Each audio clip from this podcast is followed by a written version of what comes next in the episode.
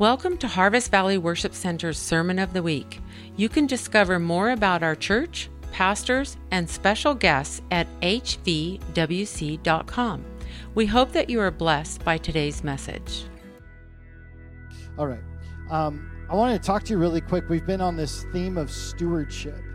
And um, the definition that I really fallen in love with on stewardship is managing heaven's resources for the Father's business. Managing heaven's resources for the Father's business. And the heart's cry of a good steward is it'll never be mine, it'll always be yours, Lord. It'll never be mine, it'll always be yours, Lord.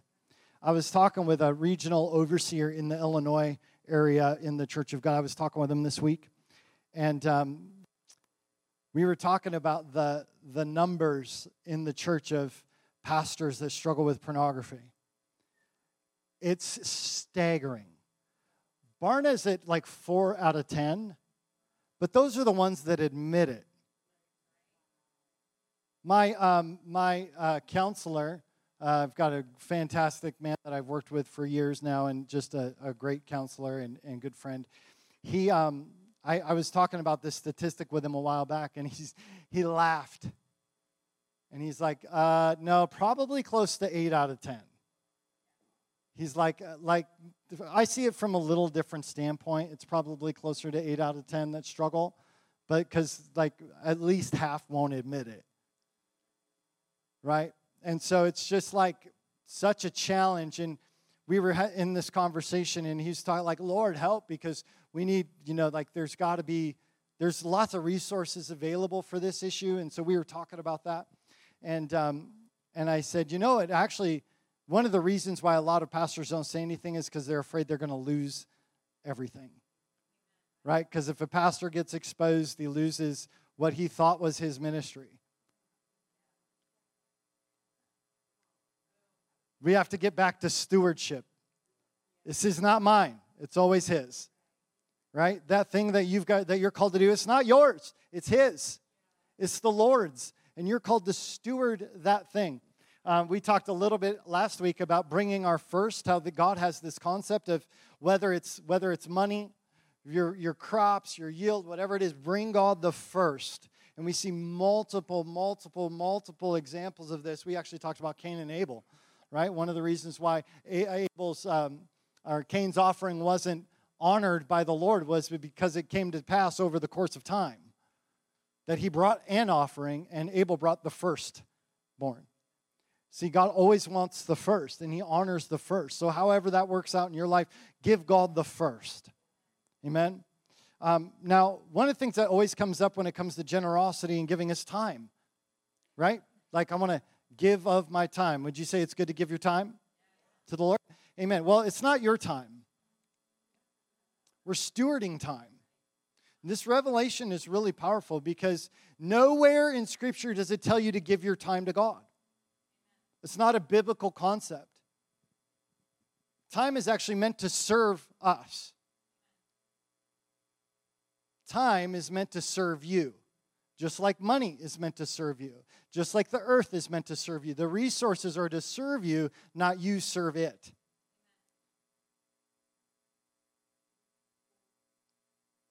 let you marinate. So let me let me just say, God only has one thing He ever asks in time, concerning time. Do you know what it is? It's one word: Sabbath. Right? It's the only thing He asks for, and it's actually in the Ten Commandments. We're pretty good with all the Ten Commandments, but we we feel like that one's actually kind of iffy. Sabbath is about rest. Giving Him setting aside in your time time for you to let go of all of your activity and be with the Lord. Now, there's a thousand different ways that we could look at this in the concept of New Testament, but Jesus came to fulfill the law, not to abolish the law. We know that, right? So, in the fulfillment of the law, I, I just I feel like we need a revelation on Sabbath rest. for me, I want to honor the Sabbath and keep it holy. I want to honor the Sabbath. I want to keep it holy.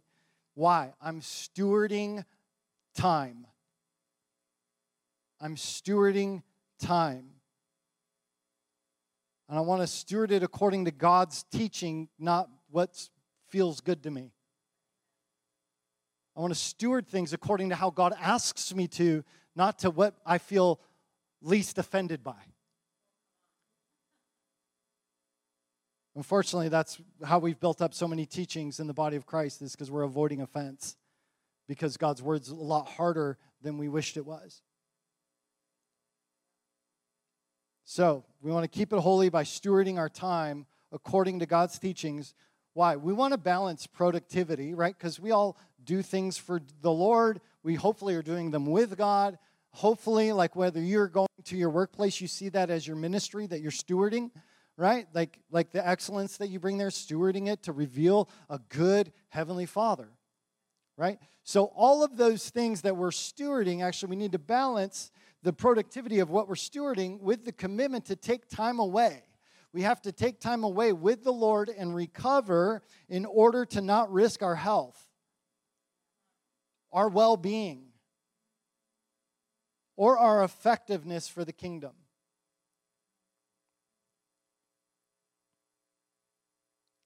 How many of you have ever been burnt out serving Jesus? I know a lot of us have. Felt like we go, go, go, go, and we're striving for a thing. Listen, the Sabbath puts the striving at bay. Because you got to let everything that you're afraid to drop and hit the ground, you have to let it hit the ground if you're going to honor the Sabbath. And it begins to realign your entire life around what the right priorities are because you're going to give Him the first. So I strongly encourage you, however that looks for you, and whatever take that you've got to consider your time and how you're being generous with time in the context of taking a Sabbath. Some of us have jobs. I know I had a job for a long time when I was in the mortgage business where the weekends were busy. Jeremy knows. Jeremy's, you know, real estate, shaking his head. There's some jobs that it's like, oh, how do I find the time away? Well, let me just tell you you block it out and you let everyone in your world know I'm unavailable. I'm unavailable.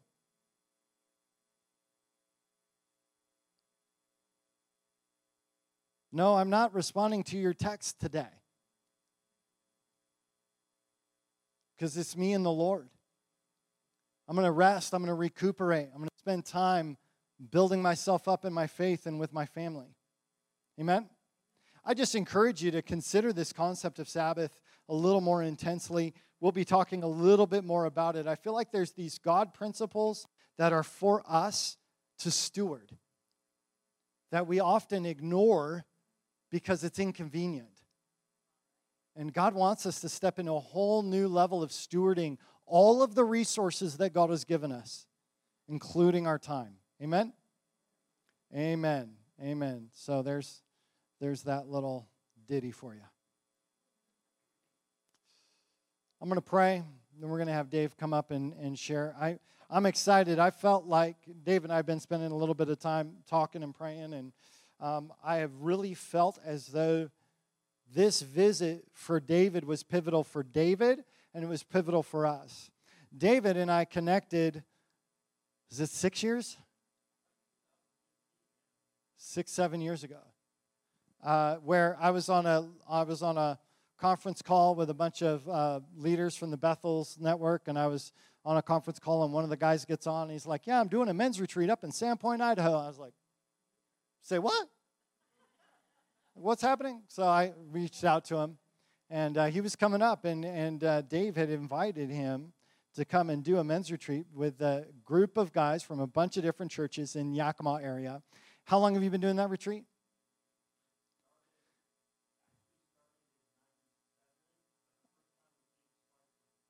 Ninety-eight. So they've been at Schweitzer since ninety-eight. Now that's a lot of sowing up here, where they've been coming up and doing stuff. And so um, we connected, and it was just like, oh, we fit well. It seems, you know, we fit well. Um, we've opened up the Insight Now group with David, and he's had people from there up to speak from Peter and Tony and you know, of course, me and, and then Jim did this last year. And um, who am I missing from that? No? Okay. So, uh, and then Levi from, from Bethel, um, Levi Hug. And so we and Levi came and spoke here. Uh, so we've had Levi up here, which is great. But just kind of we realize there's a there's a uh, so, there's some anointed connection between the champion family, all the ministry he's doing in the Yakima area, plus Harvest Valley. Um, so we've been doing this men's retreat, our men's ski retreats with them. Um, so we're excited to have you here, David, because David's been ministering in Pakistan with Harold Eberle. How many of you know who Harold Eberle is? The dude's brilliant, really amazing, powerful man of God. So, um, and he does a big conference every year in, in Yakima, and uh, it's really good. Dave, come on up. Well, welcome Dave up, will you? Come on, Judy. He, he was like, I am not letting you go, honey. They were up here for the Valentine's banquet, which was great. So good to see you guys. Yep, yep. Um, well, we're so grateful to have you guys with us. Um, I think I think that you carry more than you think you know, and I think we're ready to receive it. All of it. Okay. Okay. All right. So don't hold back. Whatever that looks like, we're going to find out. Many of you guys that have come to the ski retreat know me. This is my wife, Judy, for those that haven't met her. This is pretty scary for her. Me too, because this is a new season for us. And uh, Judy just happens to be one of the most sensitive, powerful intercessors that you could ever meet. So, thank you, hon. Yeah, you can go sit down.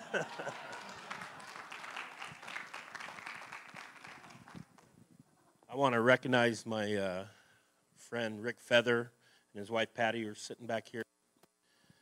Uh, I was doing Bible studies with Rick, and he walked up to me before the uh, first time I ever went to Pakistan with Harold and said, God told me not to let you go to Pakistan alone.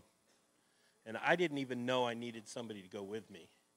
But come to find out, Rick's another one of those really powerful intercessors. And we get to Pakistan, and all I could hear Rick say was, I miss Patty.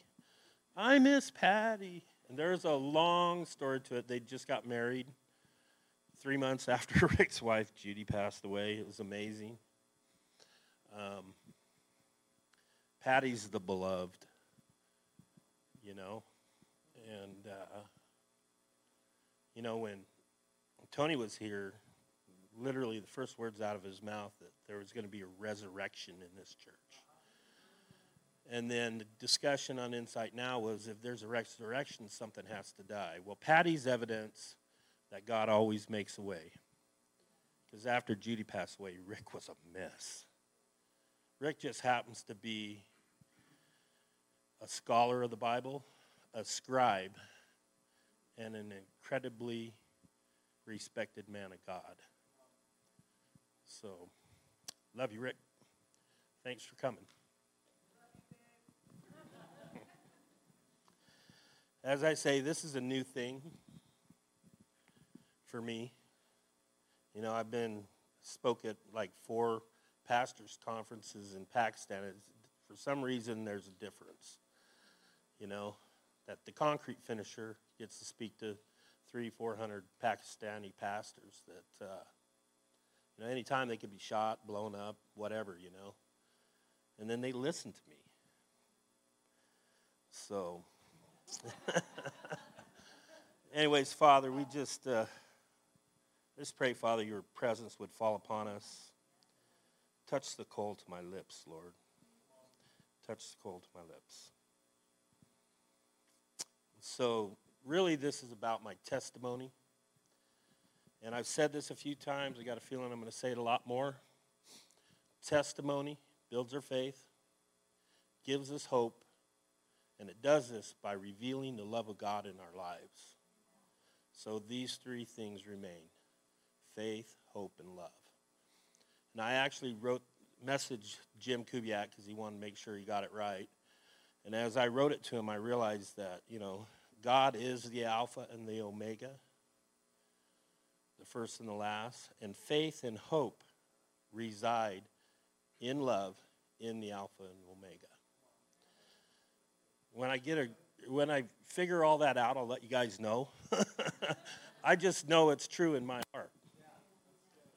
So um, we're going to give our testimony. People ask me, How was Pakistan? And I say, Supernatural, especially this last year. Harold's probably not going anymore. He told me that this year. I'm going a lot more. Thank you, Judy. She has, uh, she's scared for me. But I'm not scared because I know I walk in the grace of the Lord and I'm called there. Part of that is because in 1963, my dad was in the Air Force. We moved to Pakistan. So, literally, the first memories of my life are in Pakistan. I don't really remember the culture, but I remember being there. And one of the uh, significant memories was my mom was scared to death one day. I'm like three years old, guys. My mom was scared to death. She thought there was a snake in the backyard. And we're in the kitchen, and she's just haggard with fear because, you know, probably a cobra. you know? End up being a garbage can with some leaves on it.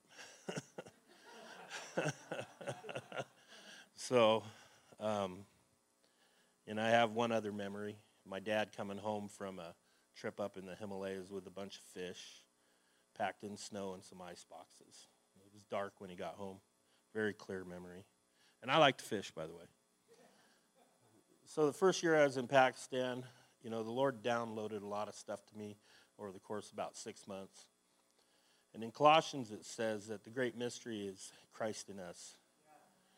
And that um, we have died and are now hidden in Christ. And I frequently say, you know, we're supposed to be hidden in Christ, not Christ hidden in us. You know? And so often Christ is hidden in us. And um, because of that, I told them that our lives, actually, I said, I find that my life is woven like a thread through the Bible in Christ. Bill Johnson says the word is Christ in print. And if we are hidden in Him, then we find ourselves in the Bible at different times of our lives. I know one year I can read a scripture and it means something to me. Later down the road, five, ten years, it means something else because it's living and active. And uh, because of the fact that our lives are woven through here, I was able to uh, read this scripture to the Pakistanis first year. Grace and peace to you from God our Father and from the Lord Jesus Christ. And then I jumped over to Romans 11. I long to see you so that I may impart, impart to you some spiritual gift to make you strong. That is, that you and I may mutually encourage each other's faith. And that's kingdom. It's, it's not me bringing something, even though I get to impart something today, not even sure what it all is going to look like. But I also expect to receive something back. You know? And that's kingdom.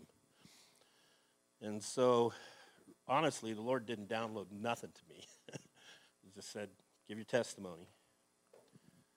So the one thing we know about testimony in Romans, Romans, Revelation 11, 12, 11, we overcome by the blood of the Lamb and the word of our testimony, for we, they loved not their life unto death. And uh, so it's like, for me, it's my most powerful weapon in the warfare in my life. It doesn't matter the condition of my heart because I can give my testimony and it always speaks of the goodness of God. And it lifts me up, and it will lift the people around me up. We have other weapons, of course love, grace, mercy. To weld those tools, those weapons sometimes depends on the condition of our heart. And always, you know, our heart's not always in the right condition, but our testimony brings us into the right condition. So, get over to Pakistan this year, and they give us a day to rest. It's a 20 plus hour flight.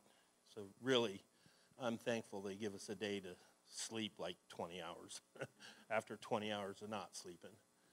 And uh, we went down to the Bible college that was established through Worldcast Ministries and Harold Eberle. And uh, a lot of people donated into that. And Salim's the principal. I really made a good connection with Salim this year. And uh, Don and Mike Newcomb from Lakeview, Oregon, went upstairs to do some TV. And Salim took me to the classes. I've been to the classes before, but, you know, never by myself. So we walk into one of the beginning classes. He, they all stand up. They're all dressed, you know. And they all say, good morning to me. And then Salim goes, do you have a word for them? And I went, uh, you know. So I stumbled over a few things. And, uh, but you know, you got to take that step. Um, that was really evident to me before I went to Pakistan this year. I walked into a little teriyaki place to get some lunch because I didn't want a McDonald's burger. And uh, yeah. Anyways, I ordered and I look over and they serve this guy some food. And I look over, he's praying.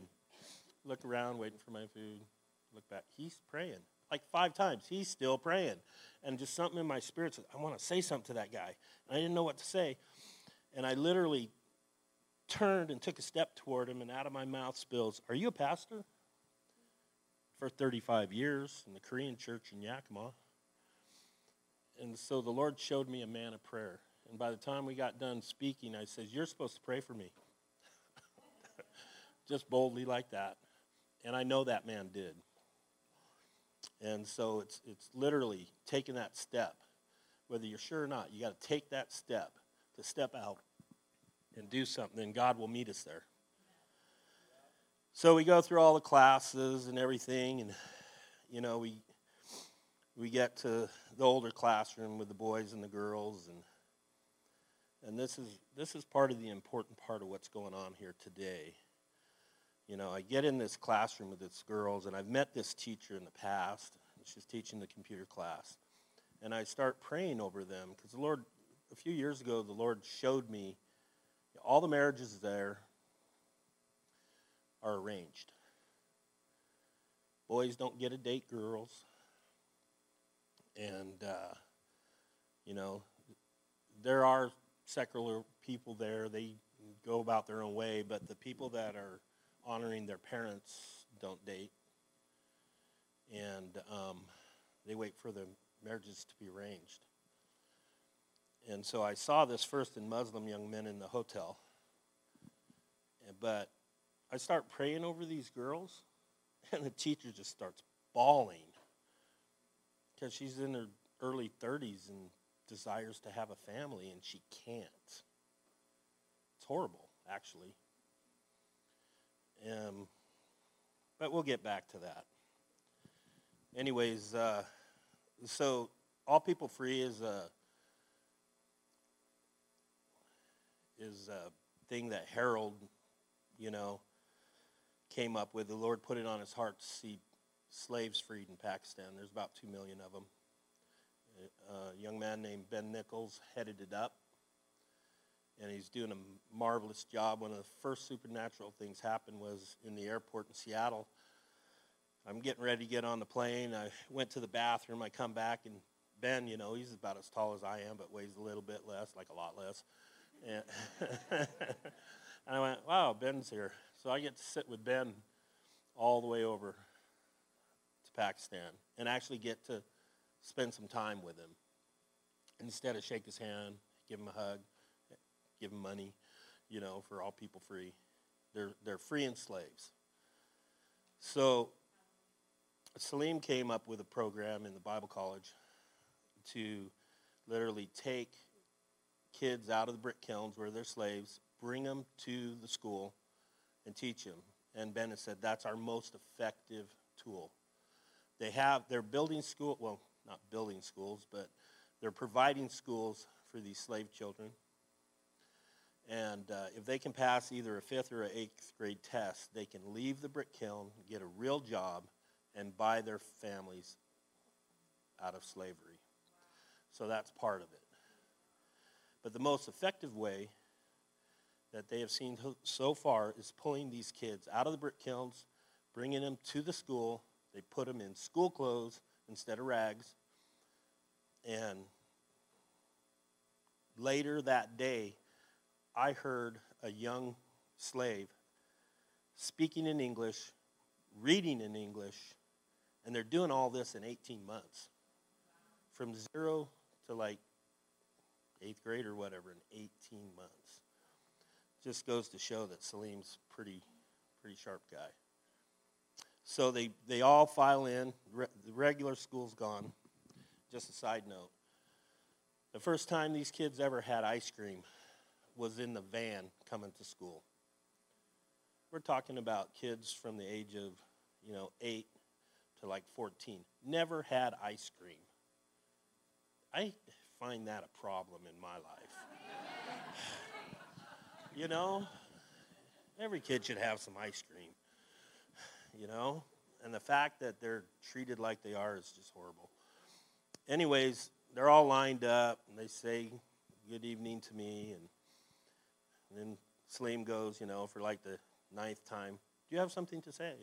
You know, so I just, I don't even remember what I said, you know, some words of encouragement. But the Lord highlighted this one girl about halfway back, and I just couldn't keep my eyes off of her. And I just, you know, I called her up front.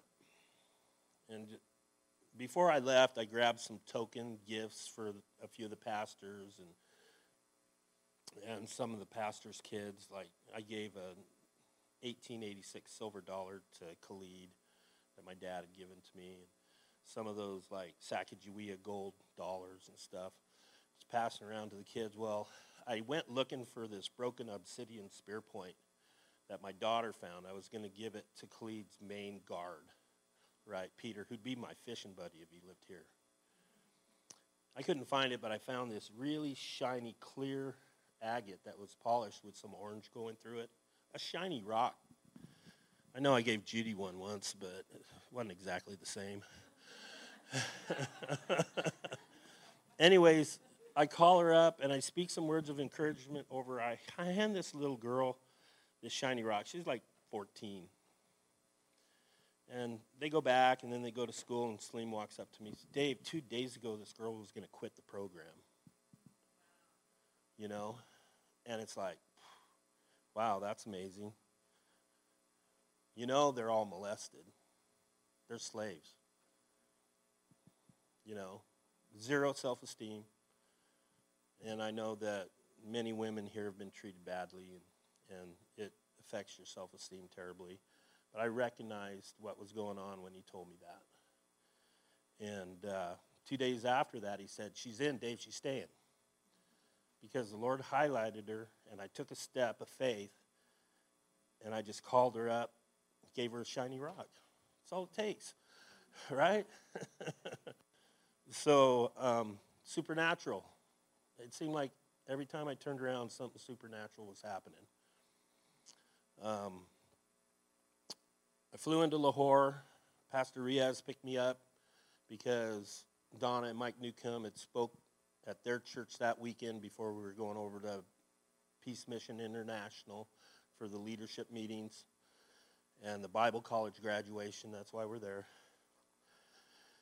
Picks me up at 1.30 in the morning, takes me to his house. There's four brothers living in their father's house. He's passed away.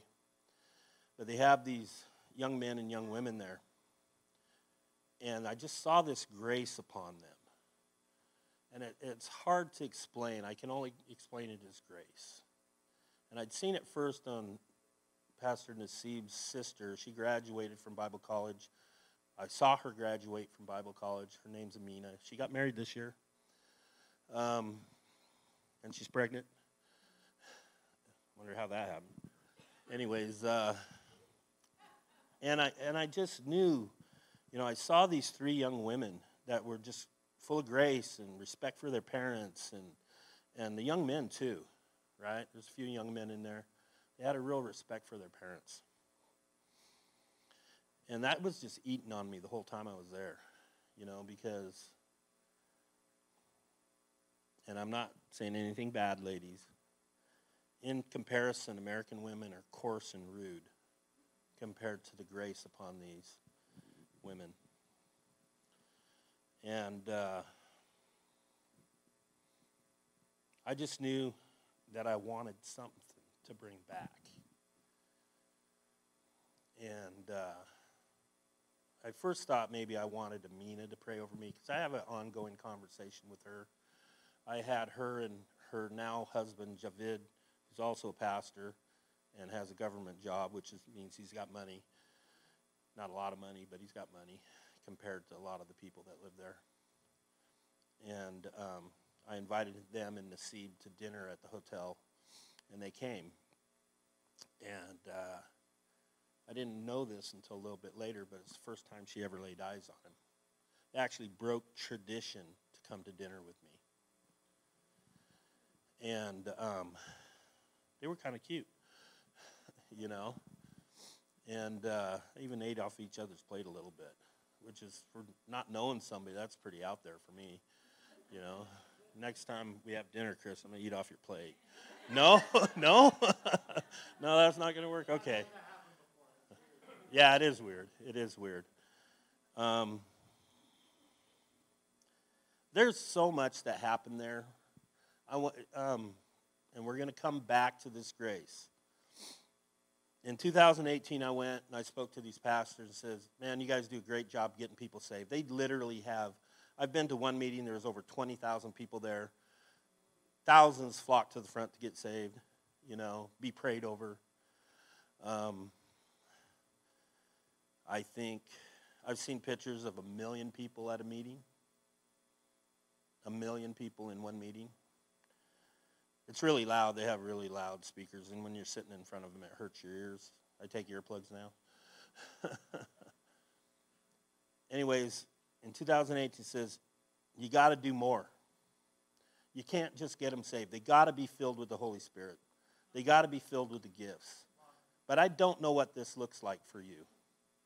Well, this year, 2021, I went back because the Lord had been showing me about discipleship, mentorship, and equipping. And uh, I got reprimanded by Chris at the men's retreat because I said, the church is really bad at equipping people. And Chris jumps out, not all churches. and it's evident that uh, you guys are working at getting people equipped. It's really evident. Mentorship is huge. There's many times in my life, even now, I need mentorship in my life.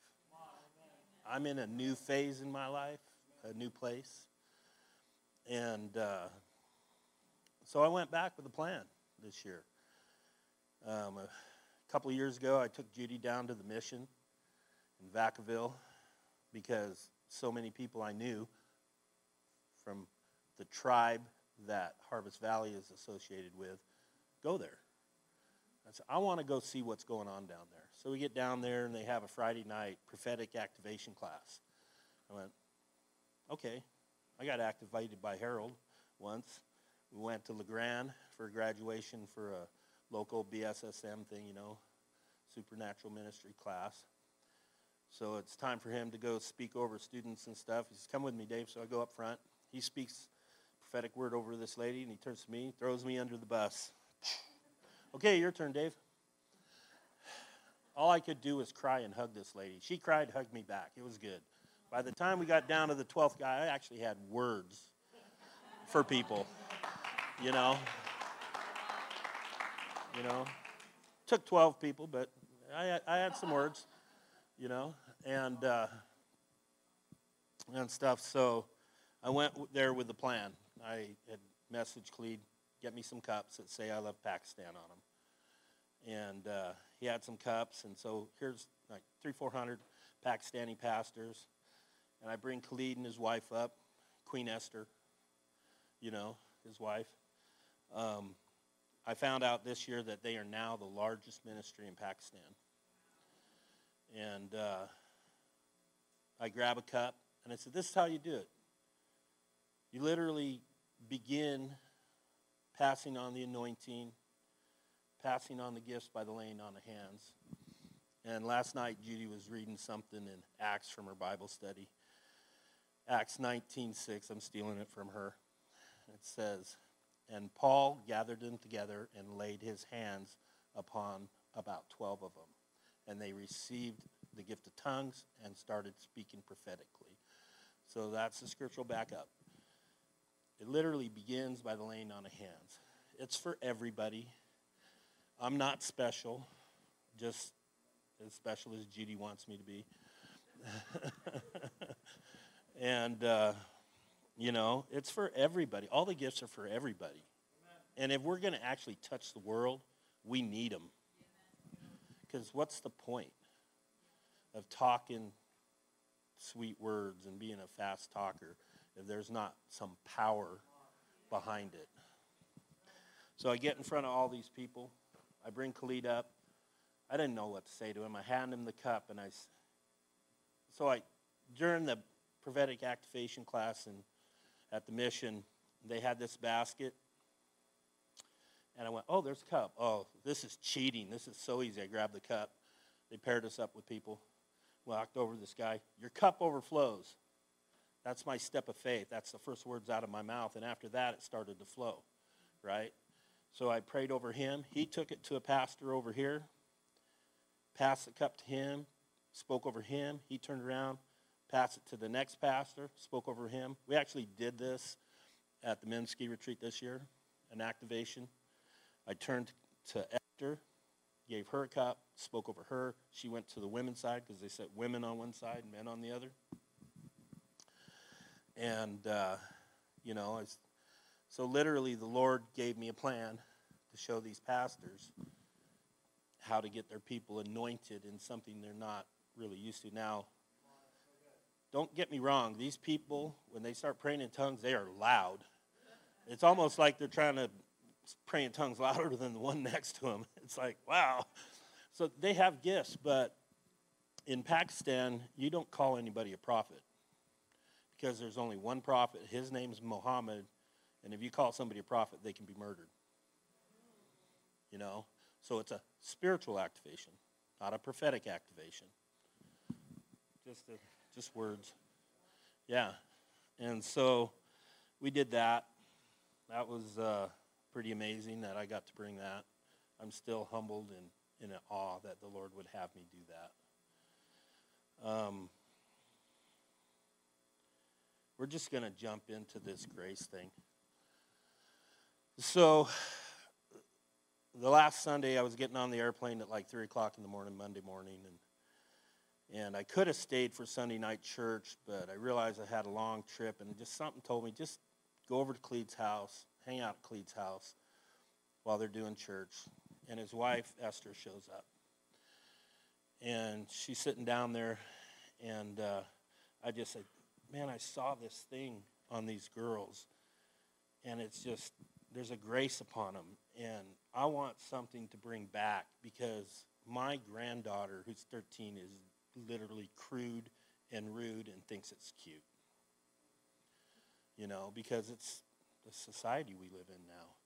It's cool to be snotty, I guess. And uh, I literally wanted something to bring back to, so I could lay my hands upon her. And it actually hasn't happened yet, even though I've been here for months. I'm just waiting for the time, the right time to do it, when she can receive it. Because right now it's just not there. Anyways, Esther told me the story of a young man wanting to date her. And um, she says, Well, bring your parents to meet my parents. You know? And the guy never did. And um, her parents hooked her up with Khalid. Dave, I never wanted to be married to a pastor. And they got the biggest ministry in Pakistan now. It's amazing. You know? And um, so she prayed over me.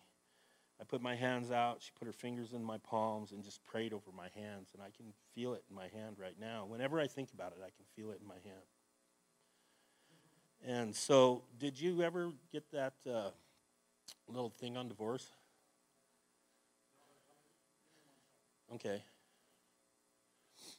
A friend of mine showed, I, I was talking to Mark, the owner of Two Fast Track Days. I pray with the guy every five days a week, pretty regular. Once in a while we miss, you know, I'm pouring concrete or something or whatever, you know. And while he's getting that, I'll speak into this. Part of what he showed me was like relationship, being somebody's a friend, praying with them on a consistent basis. And it's been that Mark and myself are like iron on iron. You know, we have sharpened each other. There's, he was up at the ski retreat this year. I had to go up and get tickets for everybody, and uh, he gave his testimony, which a lot of you will remember.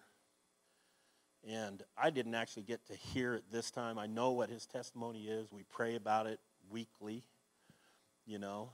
And um, I, there's in some, some ways I believe he's leapt ahead of me in his walk, you know.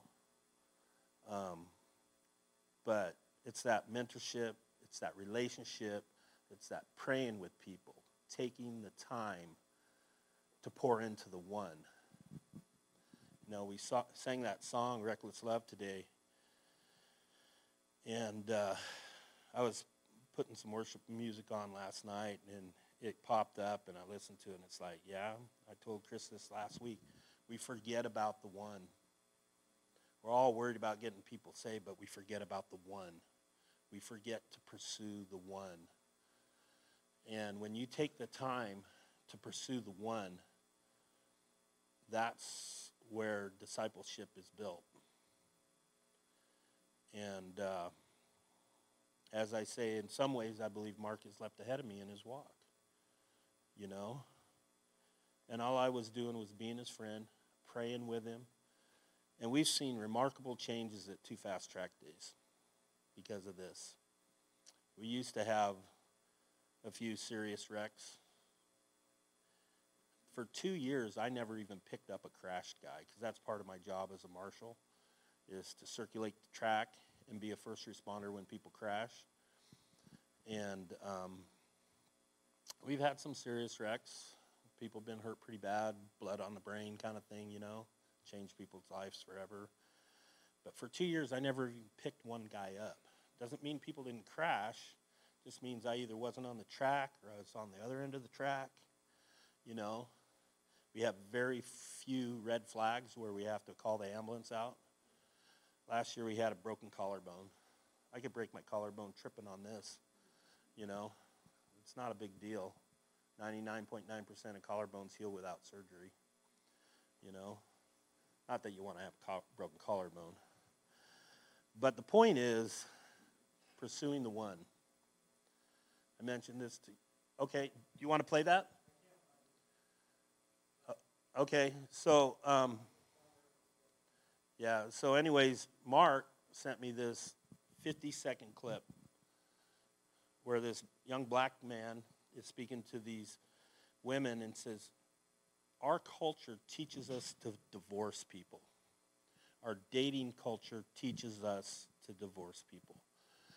Find the right one. And if that's not the right one, go find a different one. You know? And so it actually gets us in the habit. And I listened, I actually saw it. It just popped up on my feed yesterday for no apparent reason off of Google when I was listening to my worship stuff. Um, the guy said it again. It trains us that when things get hard to just push them away and go somewhere else. You know? So our, we have a divorce culture here that has scarred everyone in this place. Everyone. Very few of us are married to our high school sweethearts. There's a few out there but very few. And so, what the Lord told me in Pakistan was He wants something different for us, but He also wants something different for those in Pakistan. He wants a little bit more freedom. Now I understand, you know, you know, you hear about Saudi Arabia. Women can't go outside the house without a male relative. They can't drive. They can't be in public without a male around them. Well, there's a lot of rape, molestation, all of that stuff that goes on. They don't talk about it because, you know, they're good Muslims. They don't do those kind of things, except they do. And um, so I understand why they're protected like that, but the Lord wants a little bit more freedom for them.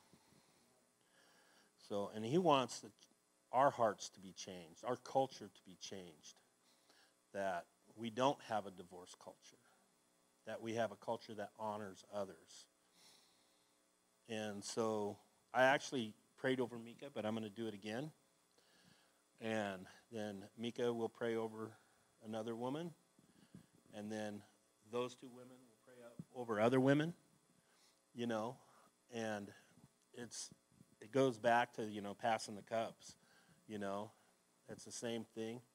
And just a side note, a couple weeks ago, um, uh, a guy named Doug Sherman has a church in Moses Lake. I really respect this man. He's prophetic. Um, we had a Friday night prophetic night, and he grouped us up in groups of about three or four. He said, All right, you guys speak prophetically over the man in your group. And I went, That's exactly what we do when we pass the cups. It just looks a little bit different, but it's the same thing. And the really encouraging thing is, you know, it's not all on me to pass cups everywhere. The Lord is doing this in the earth. You know, I can't get everywhere. I'm not that special, anyways. You know, He's doing this in the whole earth. He wants the prophetic, He wants the grace to be passed on to everybody. So let's do that right now, and then there's some other stuff. So it's really, really simple. No, you come down, you come up, and then you pray over these, and then it just spreads like a virus. so I was talking to Chris about the one, and he says if one disciple makes one disciple a year, the world can be saved in 33 years. And you see how fast that that anointing was passed on, that impartation. That's how fast it can be. You know, if I tried to pray every, over every woman here, we'd be here for a while. You know, but it doesn't have to take that long. And Quinn, just a special word for you this morning. You're telling me about your uh, dream, and, and and I've said this before. I think Chris has heard this, but when we're on fire for the Lord, our lives burn on the altar of our hearts. And the flavor of our life rises before the Lord as incense. And so your life rises before the Lord as incense. I don't know the depth of all of that, but I know it's pretty cool. So there you go. It's yours. So that's all of us, by the way. Our lives burn on the altar of our hearts. And it rises before the Lord as incense. And it's a sweet smell to him. Sometimes I wonder about myself, but you know, he's faithful. He is faithful. Um, hmm. You know, you guys sang that song this morning about a spring. And a few years ago, I was here, and during worship, I had this vision of literally a volcano exploding and flowing out, and it's full of fire and stuff. And, and I, I gravitate that way. I want to see fire fall everywhere I go. And I want to see people equipped. And it's really beyond me to do it. Only God can do it. But Kevin back there gained a special place in my heart that day because he came forward with a very similar vision. He said he saw a fountain. And today, Chris was speaking, speaking about a fountain. And this place is a place of refreshing. It is a fountain of living water that flows in this area. I believe that there is regional places of power in the Lord and Harvest Valley is one of them. I believe the house that I come from, Remnant House, with all the things that are going on there with me and people there, that there's a place of power there as well. Um, when we first met, I literally said, We're under the covering of the Harvest Valley Worship Center when we're at Schweitzer. All the years before, when Yakima Foursquare ran the ski retreat, they have their own covering.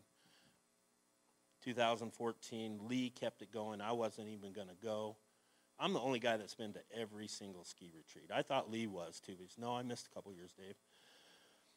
And so I'm literally the only guy that's been to every single one. I'm in charge because we washed a lot of toilets. the last guy out out of the house, lock the door, take the key up to the the main lodge. You know, me and Corey Berg were the last guys out for years. Corey buys our food. He's really frugal. Some of you know we had 44 pounds of prime rib this year. It was good. it was good. Even after Angel Wilson spoke for an hour and a half for a testimony. But what a powerful testimony. What it was worth waiting. Very well worth waiting. Um, hmm.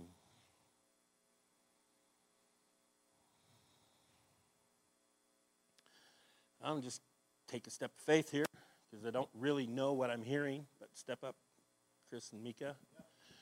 Rick, would you come up? Get it, buddy. It's good.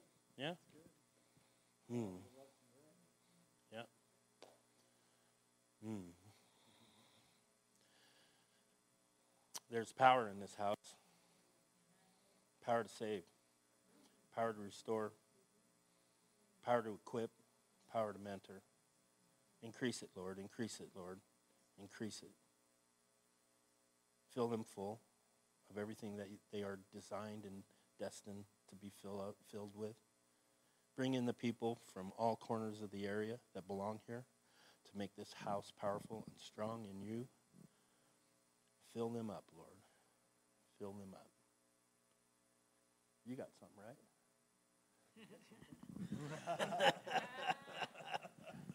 Hold out your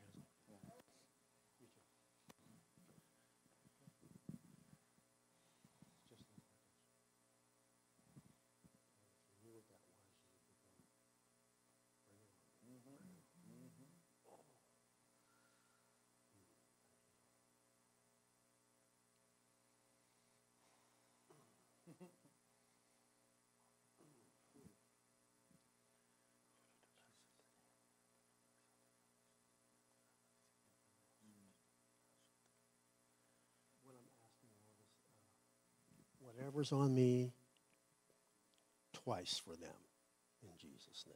Oh. Man, thank you, Lord. Mm. Thank you, Lord.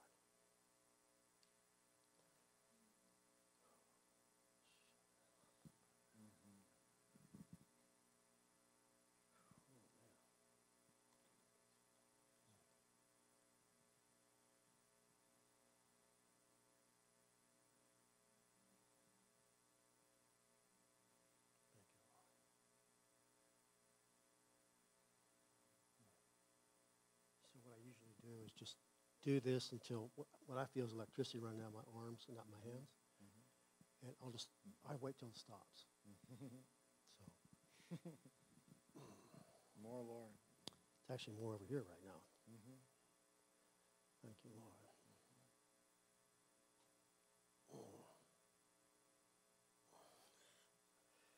Thank you, Lord.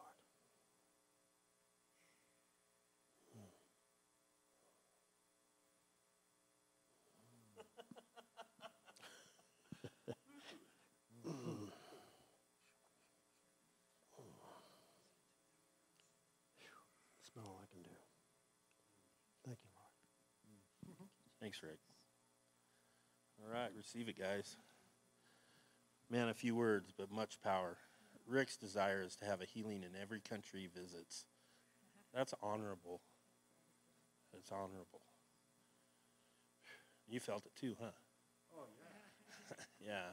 Well, and I, I'll just say, um, I kept seeing a weaver's loom for you. Like as you were praying, I just things just, and I know that God has given you some amazing gifting when it comes to the Word of God, but I believe that there's this um, weaving um, together things that normally wouldn't go together. That you're really, really phenomenally blessed. So I just say amen to that. So that's kind of how kingdom's supposed to work. When I came back and I mentioned to Rick Peacock that I had imparted something in Pakistan, but I brought something back, he just like, that's kingdom, Dave. And it's like my eyes opened to who Rick was because Rich was because he grew up in Colombia, um, speaks Spanish incredibly well, missionary son. Didn't always walk with the Lord, but he's an elder at our church now, and uh, he's finding his place. And so I just saw Rick's going to Remnant House right now. He's they have a draw on their life somewhere else, but he actually brought something from Remnant House to you guys. And at the same time, you spoke over him and you imparted something back to Remnant House through Rick. And that's kingdom, guys. That's kingdom. We need to expect that everywhere we go. On the way home from Pakistan, I get on the airplane in Pakistan. It's like four hours. And I went through Doha this time instead of Dubai because they have a big racetrack in Doha. And the first race, MotoGP race of the year is there. I was hoping to see it from the airplane, but it didn't happen. the race happened two weeks ago. Um, they were in Malaysia this today. They actually raced today in Malaysia. Um, anyways, to get on the, the plane about two hours in, I I paid a little extra so I could have more leg room up front. Well, come to find out, that's where they put all the mothers with the babies too, right? so they have a little more room. I didn't know that till, you know. And so I'm sitting up there, and uh, more than one thing was going on in that whole deal. You know, there's one Muslim lady with a little baby was really nervous. This big white guy sitting next to her. You know, you know, Satan himself. you know. Anyways, there was this family behind me with like three kids, and this little boy threw up all over his dad about two hours in, you know, and um, you know the stewardesses came and and uh, cleaned up, sprayed some stuff in the air so it didn't stink, you know. It worked. It worked. Thank goodness. So we we fly into Doha, and everybody jumps up ready to go, right? So they let the first class out first and all that, and and this little boy throws up all over his dad again everybody standing in the aisle. There is no stewardesses coming because they can't get through for one. And it's like, wow. And I go, hey, I got some washable wet wipes that have been in the bottom of my backpack since 2015. and I pull them out and I hand it to this lady. And, you know, she speaks good English. She's probably heading to America, you know. Oh, Kirkland, Costco. wipes up her husband, wipes up the baby a little bit. They were still wet enough. And, uh, and so we file off, and I'm kind of walking with him because we're in the same group, you know, and I'm going like, that guy needs a clean T-shirt. I just happened to have one in my backpack because I was going to change into it for the long flight, right? And I said, could you guys use a, could you use a clean T-shirt? And he's a fairly big guy. I'm bigger. Um, and the wife says, yes. and I go, it has a religious emblem on it. That's okay. So I gave them a Remnant House t shirt. So this Muslim man walking through Doha is, puts on this Remnant House t shirt, a clean Remnant House t shirt. They were very happy to receive it. We get on the big airplane, and, uh, you know, the 400 seater or whatever, and uh, start flying back. And about halfway through the flight, this lady that had been sitting next to me that moved over to this other seat, you know, um, started, ends up, it was an anxiety attack, right? And everybody thought she was having a heart attack or something, you know. And I went over and laid hands on her and prayed for her for a minute. And I'm going like, "What's going on, Lord? What's going on here?" Eh, it's not unto death, Dave. You know. The stewardesses and the steward come and they make a call to her doctor, you know, while we're flying over the Arctic, and um, they really didn't do anything. But she finally calmed down. When we when we fly into Seattle, she's up on her feet. She's smiling. She's going to see her family. You know, she's all good. But you know, weird stuff happening on the airplane on the way home. And then uh, my friend Abraham Balderas, who uh, he'll tell you that I saved his life. So one of the reasons I'm in the motorcycle thing in ministry is that in 2009, a young man named Hector Sosa was killed a block and a half from my house in Grandview, and the Lord put it on my heart to do a sport bike clinic. That's how I first met Mark and got involved more heavily in that. So we brought some people in to Dan Denschel's motorcycle shop, had a sport bike clinic. We had 50 young men on sport bikes come. Yeah, yeah. And it basically is like, I lived through it. You need to go to the track if you're going to ride like I do, right? Where would you do 100 miles an hour? Right in front of my house, and literally did one time with my daughter on the back. Yeah. no, I think Judy watched. But one of her friends' boyfriends had a little Yamaha R6, and she was all excited. Hey, Nick's coming over. All right, fine. You know, so I go in the garage, I pull the box off the shelf because I wasn't riding yet. Go outside, stick out my hand. He puts the keys in my hand. Put my helmet on, start the bike up, do a wheelie, come back, put Tiffany on the back of the bike. She's like 16 or 17. I hit 120 down the road in front of my house. Came back and said, You can't get on a bike with anybody unless I go riding with them first. Period. Anyways, the point is, is uh, I had Abraham over the house one day. He's now on team, by the way. He's been invited on team. And uh, just a great heart. And uh, he was ready to accept the Lord right then and there. You know, you saved my life, Dave. You got me off the street. And uh, I says, you know, Abraham, I can pray a sinner's prayer with you right now. You can accept Jesus right now. Or you can go home and talk to your wife, Gilly. And you guys can do it at home together. And they did. You know, they're growing in their faith. They got a ways to go. So do I. You know.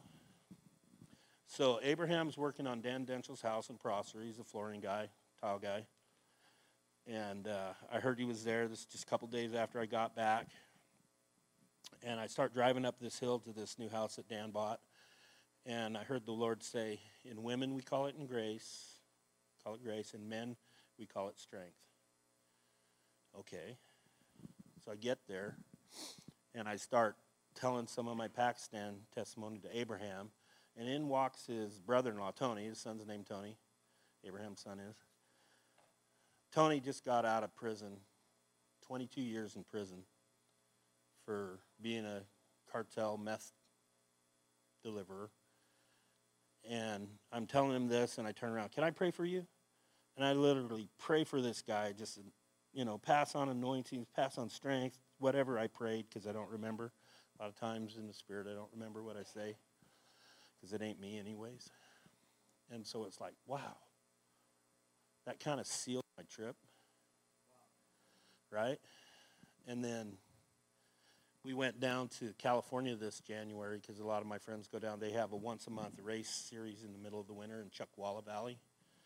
And I just want to go down and hang out with the team, you know, some of the people from from Too Fast that are racing down there and meet some other people. And, and every time we turned around, something supernatural is happening. There's a young man there named Sam Lockhart. He's from South Africa. Um, you know, when he was like 12 and 13, he won everything his age group could win in Africa. So he went to Europe and raced a little bit. This is his second year in Moto America, which is the top racing organization in America. He's racing for Suzuki. He's like 18 years old. He's a professional motorcycle racer, gets paid for it. Right? He's about this tall. He's a jockey. You know, and uh, Judy had seen him. There's some cabins outside the racetrack. They're really nice, actually. They, they would work perfect in the barge. They really would. They're perfect. Um, anyways, it's in the morning before everything started the second day, and he's sitting out at the picnic table with his head in his hands. So I grab the dog and go for a walk. I walk over, How are you? What's your name? You know, and I sit down with him, and I look at him and I say, Do you believe in God? And he literally looks at the sky and goes, I don't know. My personal trainer was killed on his motorcycle day before yesterday. That was a God moment. Everywhere we go, we need to expect God moments.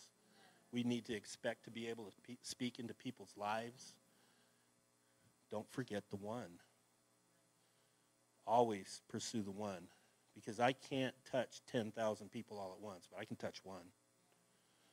And so I sat there, didn't really know what to say, but I said, you know, I know God loved your personal trainer and he loves you. You know, and then later in the day, I'm in my race leathers and I walk by his pit and I walk up to him. I literally put my hand on his heart. How are you doing? Okay. He had his race face on, but he was still tender, you know. And uh, they're going to race in Shelton this year, and me and Judy are going to be there. I'm going to go bug that guy. I'm going to be bold. I'm going to go see how he's doing. Um, lots of stuff happened there. I, I talked to a guy named Dave Moss, who I've known who he is for a long time. He's a suspension guy. And I heard before I even got there that the track's so much different than our Northwest tracks that you really need to change your suspension to ride well. And so I said, Dave, can you help me my, with my suspension? That's what he does, right? So we get over there, and he's working on my suspension. It's cold the first day, you know. So tires feel like ice blocks and stuff. And anyways, he gets me tuned up, and, and I start talking. Last time I was in the Mojave Desert was like in January 81. Me and my friend Greg Kaler stopped and went under this dry wash and got high. And we got back out and took our T-shirts off. And I said, Greg, drive the bike. All right, never owned a bike. Rode them a couple times. So we get, I'd been doing 100 miles an hour across the desert, across Highway 10 there from Palm Springs. So he runs it up to 100, slows down to 70, front tire goes flat. And so you're the freeway, thank goodness it was straight. and I go, Jesus, save me. And I'll search for you the rest of my life. Took a while to come around, but God started moving things. Anyways, I told this story to Dave Moss, and he goes, Wow, that's a great story. Most of my friends were dead by the time I was 23. And so now I've opened a door with Dave Moss, right? Mallory's one of the gals that's come on team. She's really fast. She got her license to race with Moto America this year. Um, she rides on a 600, and she she rides. You know, she's like 130 pounds. You know, I'm 280 pounds on a light day, on a thousand. Her bike geared is just as fast or faster as my bike right? Because every horsepower is required for every seven pounds more that you weigh than the other person. A horsepower is required for every seven pounds, right? And so we dice it up once in a while. Anyways, I said something to her earlier this year. She had a really hard breakup with a guy, another racer, guy that came on track. Zach flipped out, broke his heart terribly when she broke up with him. They were engaged to be married. Mallory was feeling all this tension and all this pressure because of breaking up with Zach. And, you know, we can't, you know, it's her decision, you know, so you can't, you just got to abide by that. But toward the end of the season last year, I told her, so, you know, Mallory, we all love a love story. And all of us thought that you and Zach were it. You know, so she was down there, finally got around to catching up with her. I walked in, she just posted a couple days before on Facebook that she had a good hair day, right? So walk up. There's a girl that had the good hair day. She walks over to, to me, and I was expecting this one second double tap hug. She grabbed me and hugged me, right? I said something to my pastor, Sheila, and, and uh, she says she's looking at you like a father, Dave. You know, so there's that connection, you know. Um, we got to talk to uh, Matt White, who came on team last year. And we're just talking about the one now, guys, right? And I, I asked Matt, said, did you ever give your heart to the Lord? We're sitting in our truck getting ready to leave on Thursday night to come home. And he said, no. My uh, uncle, when he was 18, well before Matt was born, uh, drowned. And my grandfather got saved and caused a family split trying to get everybody saved, right? And he starts talking about being in three day firefights in Iraq and all of this stuff. And like, this guy knows who God is. He's just not walking with him, you know? And so I just prayed over Matt that he would encounter God. So now the really cool thing happens. So we come back and we stay in Henderson by Las Vegas for the night. And in the morning, I get up, go down and have breakfast, and there's this young Mexican gal in there serving. And uh, she brings me my breakfast out, and I don't know how it got to it. I said, Do you need a hug? And she says, No. She turns around, smiles at me. Do you need a hug? and I go, Yeah, I'll take one. So, you know, did a little one arm hug and stuff. You know, I don't know this young lady. And then the Lord says, Ask her if she knows the presence. And I says, Do you know the presence? And man, her face lit up. And she i could just see it. She was like in his presence right then. It's like oh man it's like you know? And it's like i didn't need to know. I needed to know. God already knew. And so literally right then and there i laid my hands on her and i passed on every anointing i ever received stolen passed on to that young lady. Right then and there you know and i, I told her you're going to start being more prophetic that's the short story and that kind of sealed our trip so you move in the things of the Lord, you can expect something. When you come home, you can expect something to seal it. I don't know what's going to happen on the way home today, but I expect something to seal up the trip because God's good. And I think that's all I got. So.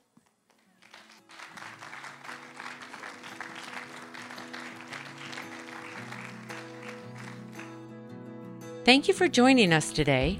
Harvest Valley Worship Center is called to be a refuge for healing and a launch pad for transformation. If this message impacted you today, please let us know in a comment or you can email us at media at hvwc.com. Thank you for joining us, and we look forward to connecting with you.